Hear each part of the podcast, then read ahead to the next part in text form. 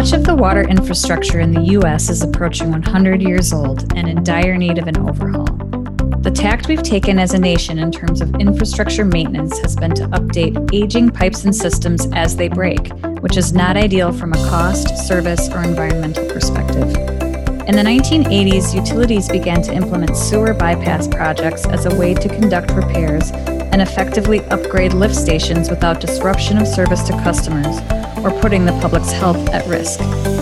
Each decade since has seen the advancement of sewer bypass technology, from noise reduction in the 1990s to the addition of electrical submersible pumps as an option for temporary solutions in the 2000s. Today, sewer bypass technology continues to evolve alongside society, taking into account factors such as urbanization, embedded intelligence, systems integration, and climate change. On this episode of Solving Water, the Xylem podcast, Nate Warren, sales engineer for Xylem, and Stan Rakovich, distribution and product manager for North America, talk with me about the latest in sewer bypass solutions and share some of their most interesting industry experiences throughout their careers. Enjoy the show. Hello, and welcome to Through the Water Cycle, a water utility series on Xylem's Solving Water podcast. I'm your host, Amanda Holloway, and I'm pleased to welcome Nate Warren and Stan Rakovich, who are Xylem experts in temporary sewer bypass systems, to the show. Thank you both for being here. Yeah, thanks, Amanda. Appreciate it. So, Stan, you've been on the show before. Welcome back. Can you remind our listeners of what your role is at Xylem? I sure will. So, I'm the uh, distribution and product manager for submersible pumps in the construction and mining markets throughout North America. Great. How long have you been with the company? Yeah, sure. So I've been with Xylem uh, for over 20 years, uh, based out of Bridgeport, New Jersey. I worked extensively with our Godwin products in both sales and rentals. Uh, really focused in the Northeast during the early part of my career. And, and as mentioned, I spent the last nine years working as the distribution manager uh, with both our distribution network and branches throughout North America. Great. And Nate, it's been a little while since we've talked. It's great to, to see you again. I think the last time we talked was um, in Hermosa Beach when I was there doing some video work for Terminal Island water reuse project. Yep, yep. And we got gluten free Italian food. It was good. yeah. Yeah. And um, I mean, things have changed a little bit since then. but uh, hope you've been well. And um, maybe you could uh, tell us what you do for Xylem and how long you've been with the company. Yeah. So um, I am a sales engineer for Xylem. I've been working in Southern California now for almost 18 years. And uh, over the last couple years, I've taken on uh, different roles.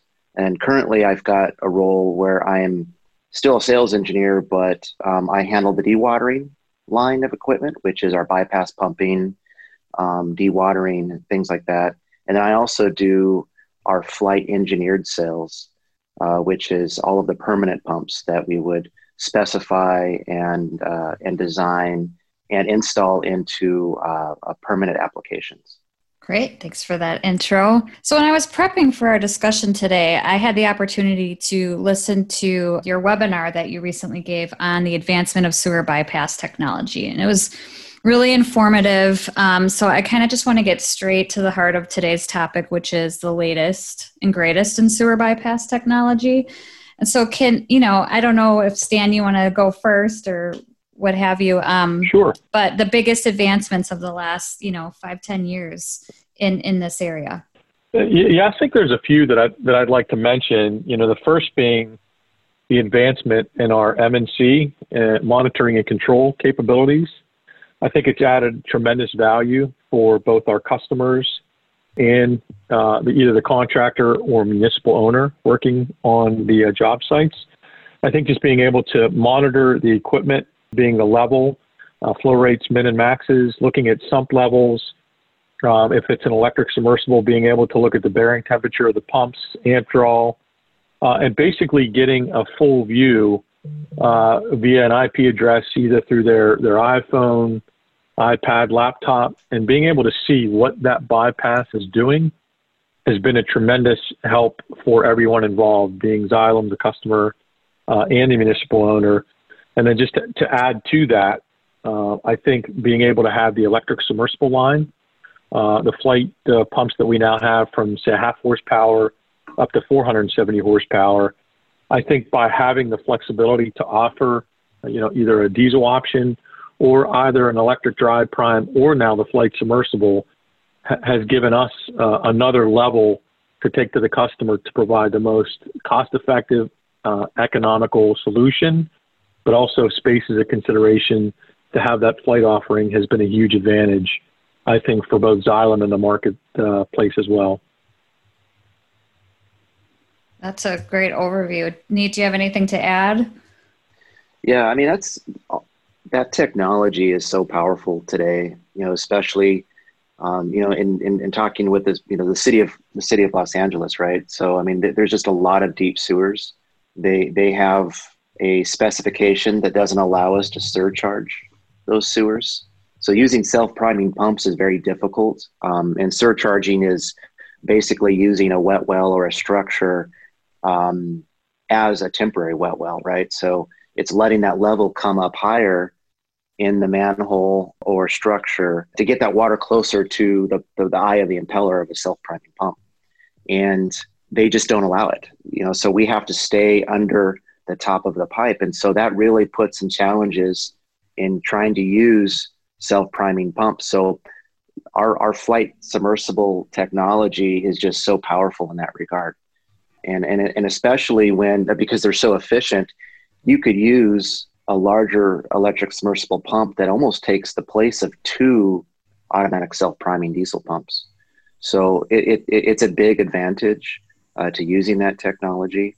Um, and, and something else I'll add to what Stan said is using the, uh, the, the, the Flygt N impeller, whether it's in our Flygt pumps themselves or it's in a uh, one of our uh, diesel Godwin pumps that that that Flygt N impeller is a huge advantage. It cuts down on all of the downtime that you would typically see with ragging issues. Uh, it saves fuel because it's so efficient. So that's the, the, those are those are really big. And then add on top of it what Stan mentioned about the uh, the M&C, the controls. That, that that's some huge technology that just adds so much cost savings, and also just the fact that we can sleep at night with some of these big systems running, it's that, that's a huge advantage. And you mentioned deep sewers as being one of the challenges for utilities, especially as they're looking at sewer bypass projects. You know, are there other challenges aside from like the deep sewers and that cities are facing right now as they look to put these projects together? Yeah, that's a good one. Um, traffic. You know, we're we're we're working on projects in some of the, the busiest cities in the world, or at least for me in, in, in Los Angeles. Um, some of these streets, they're not going to shut down lanes or, or move uh, or move traffic for a bypass system. And so, in a lot of ways, what they're doing is they're de- we, we are designing bypass pumping systems that actually sit um, underground. You know, so they, they they'll excavate a pit We'll put our pumps in there. We'll bury our discharge piping. Our generators and our controls will be will set off to the side, and we'll we'll bury all of the, the power cable in conduit, and then we'll essentially bury over or plate over that those bypass systems. Um, it has some risk in of, in of itself, but the fact is, you can keep the street open. Cars are driving over these big metal plates. They don't know what's under there. They don't realize that we have these massive bypass pumping systems that are that are underground, and and that's been a, a big hit with these cities because trying to close down a street like let's say this for example wilshire avenue that, that that's in the heart of los angeles that's not going to happen. And and so we need to come up with a design that works around it. Yeah i think to add to what nate just said you know nate it seems like the more bypasses that we're getting involved with space is definitely a, a premium you know 10 years ago we didn't have the, the breadth of technology that we do have now. And by adding some of the submersibles and electric technology, uh, it's allowed us to, to do this work with a much smaller footprint. And in some of these job locations, you know, from environmental concerns and, and other things of that nature that, that come up, um, it's been a big help and advantage for Xylem to be able to do these projects, to, to Nate's point. And, and we think about this stuff when we're designing this uh, so that we give that engineer and that municipal owner really the best thought out solution. It's also a cost effective solution as well. Yeah. And it's a challenge. It's not it's not always easy to convince either a contractor or the municipality that, hey, we want to take these pumps and we want to put them out in that intersection. We want you to plate over them. That that's a that's a big challenge, you know, and, and it's really trying to get some of the municipalities and the contractors to think different. So it's a little bit of a training exercise and, and, and also to help them understand, hey, listen, we've done this before, and here are some projects where we've been very successful. Um, there is a risk factor to it, but uh, it, it, as long as we could put in the controls and the systems in place, it really gives them that that peace at night, and that's that's really what we're going for. No no, no sewer spills and good sleep. Right. That's that that's what we're going for. Okay, so we we've talked about the space being at a premium with the job locations, and what are some other things that utilities should consider when they're looking to do a sewer bypass project. And I know sometimes it's not something they can actually plan ahead for. I know sometimes this stuff is reactive. So it, something happens, some sort of disaster occurs, and they have to put the sewer bypass project together. But what are some other things that utilities should be thinking about? For me, you know, working in the desert essentially in, in LA, uh, we don't necessarily have a ton of emergencies and you know, when you compare East Coast to West Coast, you've got hurricanes on the East Coast, you've got flooding and and things like that on the East Coast and the Midwest. In California, we don't necessarily have that. We've got earthquakes, which you know, knock on wood, it's not going to happen here anytime soon. But one of the big things that we really look for when we're teaming with a municipality or a contractor when they're designing a sewer bypass system is it's all about the sewer flows. And you know for us we have we have planned projects. So we we want to be in early whether we're working with a contractor or the municipality or even the consulting engineer. We want to be in early and we want to understand what the sewer flows are because i think that in some cases and not all cases but in some cases i think that um, some engineers will look at the q factor of a sewer line and and they'll say oh well this 24 inch sewer line is designed for x MGD, X CFS, X uh, gallons per minute. Well, yeah, that's the design point. We understand that a certain amount of water can fit through a sewer line, but what's the actual flows? What's the low flow? What's the average flow? And what's the high flow? And Xylem now has the, the technology, we can measure that flow. So we could put in a device in an upstream manhole and we can measure that over the course of um, a couple of weeks and really have a good idea of what those flows are doing. And having that knowledge when we go into a project really, really is powerful. It's so beneficial because then you're putting in the right pump for the right job. And we're not designing a, a big, large pumping system that's going to pump, you know, two minute too much flow and really struggle in reality um, to pump not enough flow. So um, that's you know for me you know just just thinking about some things that are going on currently. Uh, that's a that's a big one is is really understanding the flows and teaming with a bypass contractor or a bypass company that's going to help you um, with those projects. Yeah, I agree with what Nate's saying. You know, we try to keep it simple to but get as much information as possible. I go with the five the five questions. The what what is it? Are we doing a gravity line or a force main? Do we know the details of the system? You know, where is it logistically? You know, where is the suction or the source of the bypass and the discharge? And take into consideration, you know, where that is going to be. Uh, when is this happening, right, from a timing standpoint? Is it in the middle of winter where we're going to have to worry about freeze protection? Or to, to Nate's point, if it's in the heat in the summer and I have an electric pump, do I have to be concerned with, you know, the, the temperature, say, of a VFD? why are we doing it? Again, is it a relining project that might be quick, or is this on an emergency? And if it is an emergency, again, we like to do contingency plans where we have a lot of that data uh, up front. And when we have that, it makes the job go that much smoother. Uh, and again, to what Nate said, you know, how much? What's the min, average, and max flows that we're going to be dealing with? And I think it's important to, to know that that if it is a diesel system that's going out there, potentially a tier four engine, to making sure that that tier four engine is going to be operating in a, a good spot for that engine.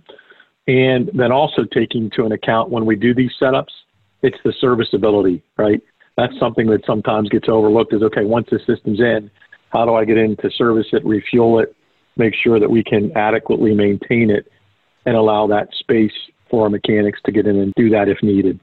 A couple things you mentioned, Stan, on that webinar that you did. Um, one was redundancy requirements. If you could just tell us a little bit about redundancy, and, and I think that the, there's differences at different parts of the country or different states potentially as to what's required there. Sure. It seems like on the eastern portion of the country, when they request a redundant backup, it's typically uh, one of the largest pumps, just one in the system. So if there's five, say 12 inch pumps that are required, then they would require one extra 12 inch pump for that redundant backup. Uh, where other systems that I've seen out west, when they require 100% redundancy, that'd be double the pump. So if it's five, they'd want another five, and then that piping to go with it. So it really depends on the engineer that you're working with and what they're uh, typically used to putting out. Uh, we can do either.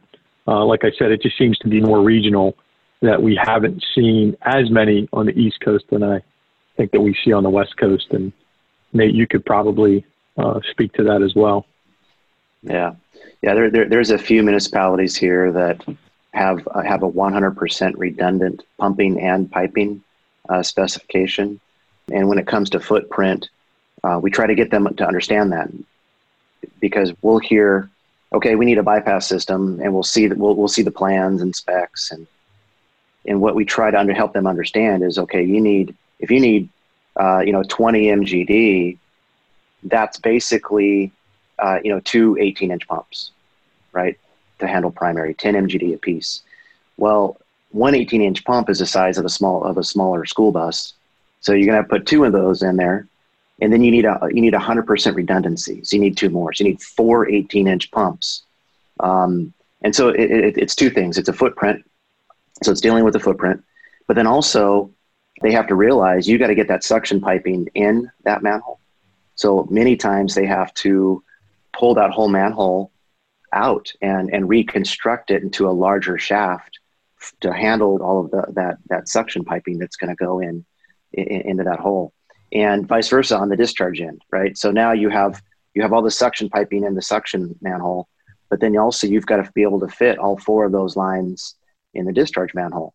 And a lot of times, I'm, I'm not sure that people understand that, and that's and that's a big that has a big impact to the project.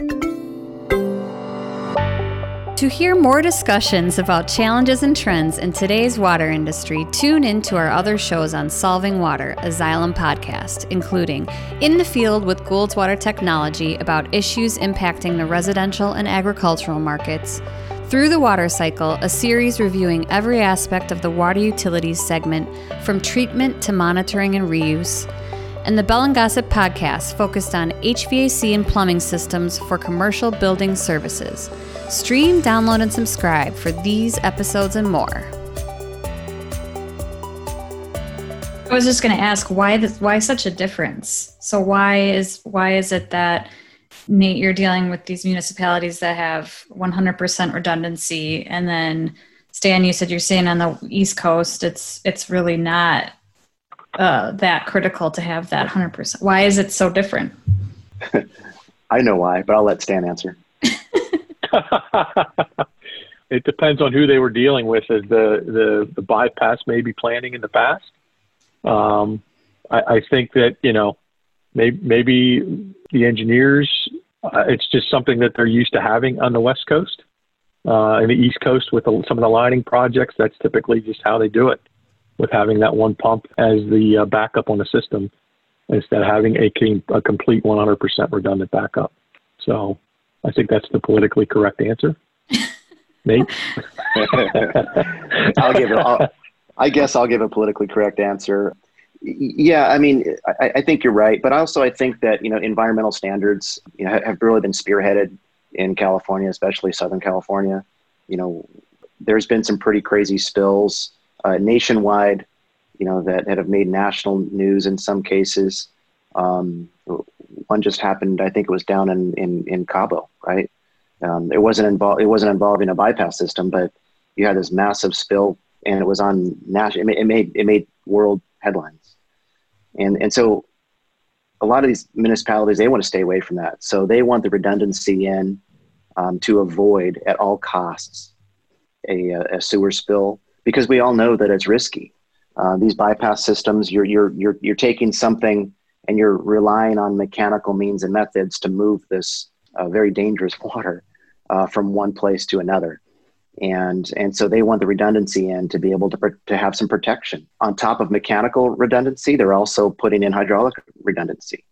For example, the city of LA requires uh, 150% over the maximum anticipated flow. So there's definitely some some worries about you know the environmental impacts and what is what a, a sewage spill would do. I mean, think think about the sewage, you know, flowing down Santa Monica Boulevard into the beach. I mean, it's it'd be it'd be terrible. So um, I yeah. understand their thought process. Yeah, and and sticking kind of with the city of LA, I know Nate, you just wrapped up a temporary bypass project from the North Sewer outfall or North Outfall Sewer. Yeah, um, that's right. And you know, getting after that public safety and that public health, protecting that as part of these sewer bypass projects. I mean, can you describe the situation that you were dealing with with that NOS 12 project? Yeah, it was it was a challenge for sure. Um, it, it, all came about kind of like clockwork, and it was kind of neat how it all came around. We had we had done a presentation for the city of LA, and you know, and we talked about contingency planning. We, we, we talked about hey, focus on your your largest project or your largest problem project and let's let's create a, a contingency plan for it. And that's kind of what we did with the NOS job. They said, hey, we've got this sewer line. It's 48 inch diameter. It's over 100 years old. It has some problems. So let's let's build a contingency plan um, in case something happens. Well, something did happen, um, and this was after we submitted the contingency plan. And next thing you know, we're pulling in equipment start bypass pumping this this sewer. And what we found out is originally we thought it was only 35 feet deep. I think everybody thought, well, this sewer right here is only 35 feet deep, which still presents issues, right? You still can't use automatic self-priming pumps um, for a sewer line that, that that's that deep. Well, then we found as the engineering team was working more and more on this project, they found not only is it not 35 feet deep, it's 50 feet deep. I think it was officially it was 51 feet deep. And on top of it, in order to bypass it, they had to build a big giant structure around this sewer because not only did they have to bypass pump it, they also had to work on the sewer line.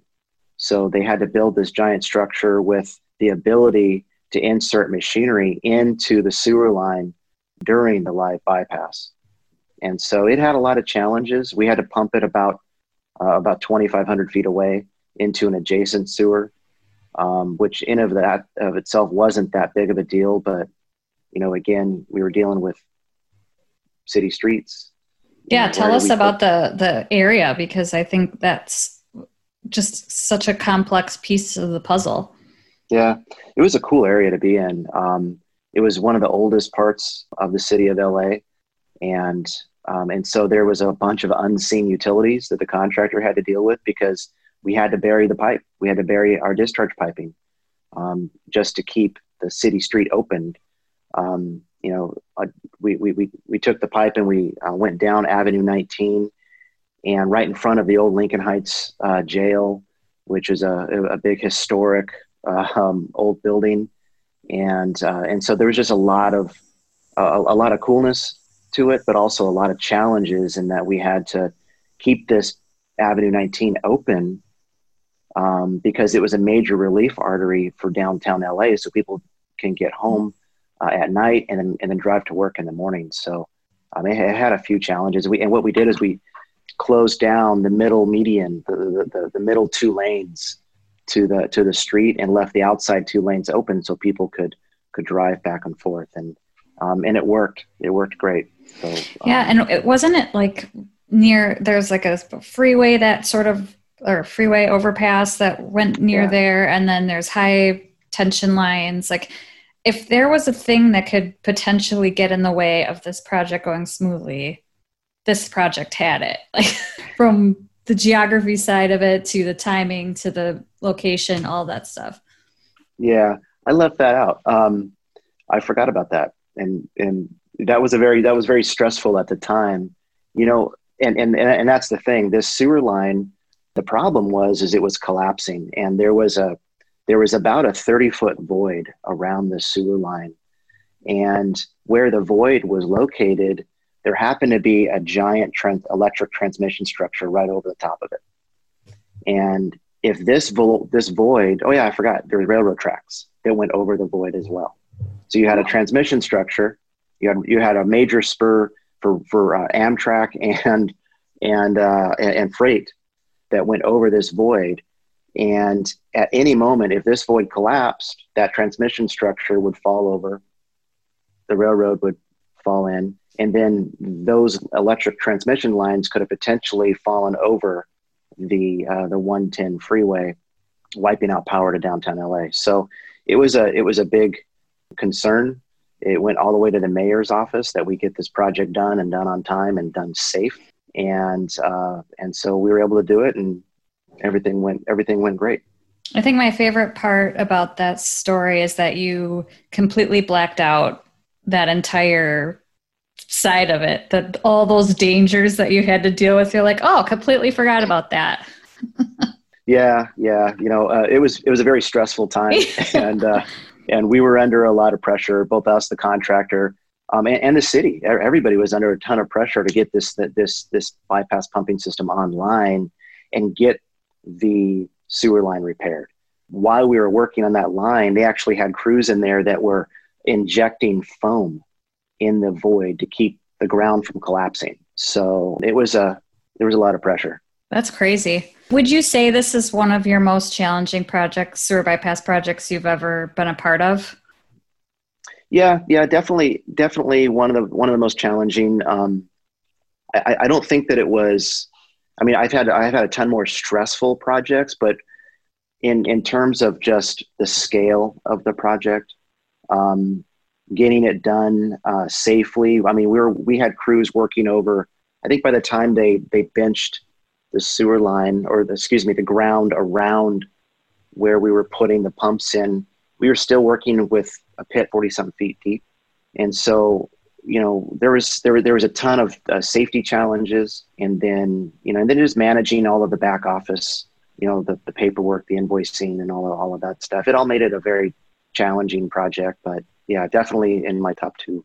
wow. Okay. Stan, what about yeah. you? Do you have a project that sticks out for you as, you know, being the most challenging or one of the craziest things you've seen? You know, I, have been involved with a lot of, a lot of crazy ones over the years, but you know, one that stands out, and this is going back a ways. Um, we were doing some lining work with a, uh, a company and municipality out of Trenton, uh, and they did a majority of the work. But when it came down to the end of the project, uh, they had to install uh, stop log channels that are used if they ever have to shut the sewer line down coming into the plant. They could put these stop logs in. So they had to install these channels in a 10 by 8 opening on the 96 inch sewer line. So if you can imagine, we had a very small rectangle that this channel, these structures had to go down in that would hold the stop logs and I only had one manhole upstream to bypass flow rates. So again, it was a combined sewer. So when the, it wasn't raining, just normal sanitary sewer was uh, going through the line.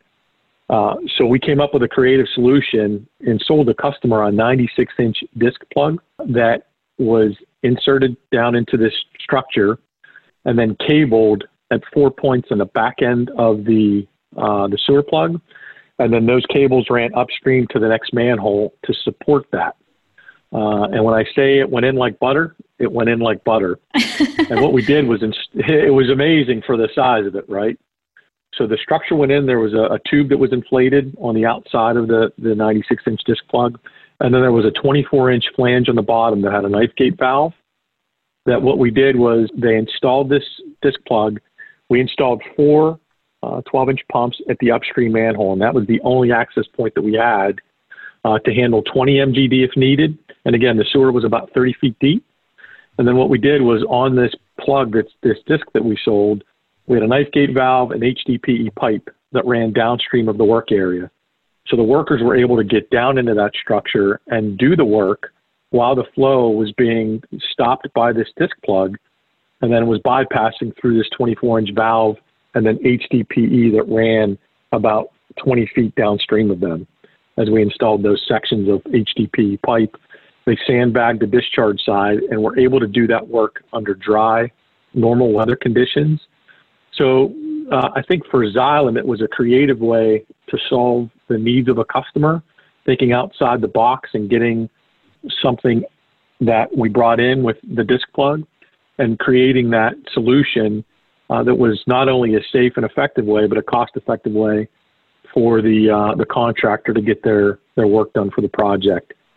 So again, it was one of those that was uh, again seeing that 96 inch plug go down into that that opening uh, was was definitely interesting. But the fact, like I said, when it went in like butter and everything worked out great, uh, the customer was extremely happy.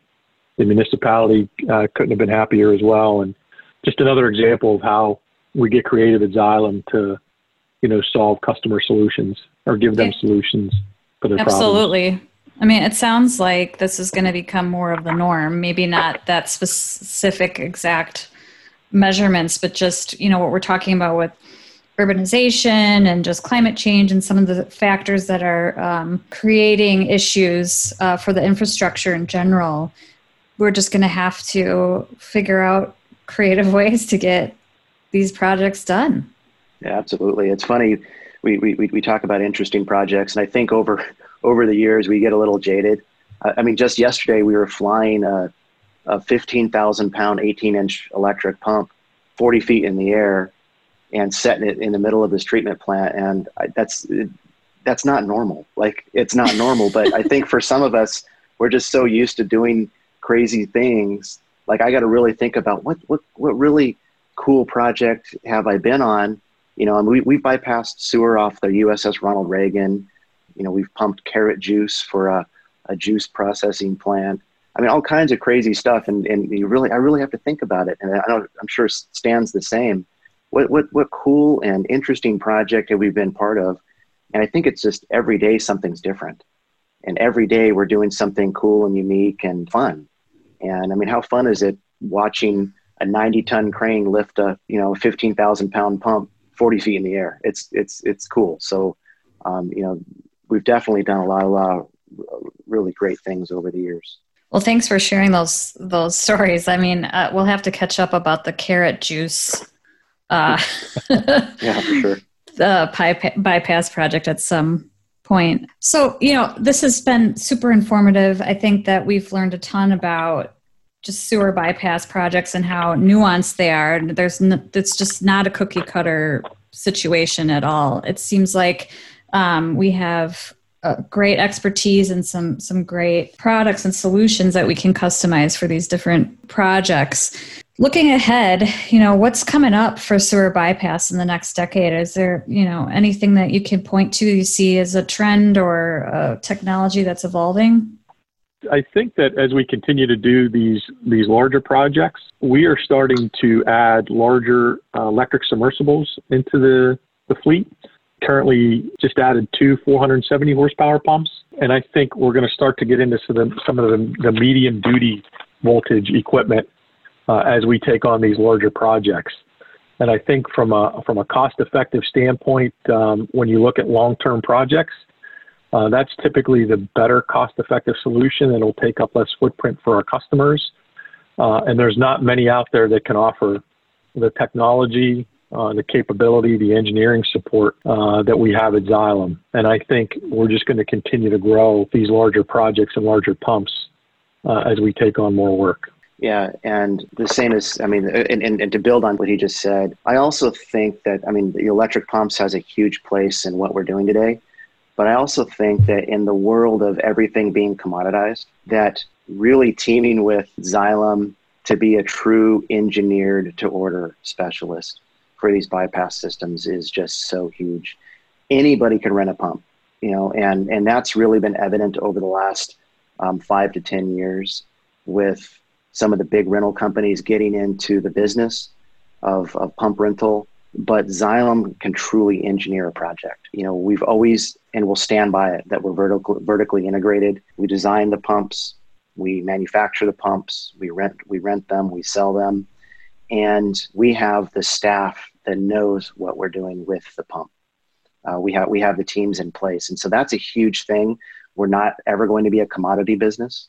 Um, we're going to be a true a true engineered uh, to order business, and that's going to team with the contractor. Um, and when they say, "Hey, we want a six inch pump on the job," we're going to ask, "What are you doing?" Just like what Stan said, the five questions, right? We're going to ask the questions rather than just deliver the pump to the job, and then there'll be problems tomorrow. So we're really, really working hard to be that partner for everybody that we deal with. And, and I think that that really truly gives us um, a value.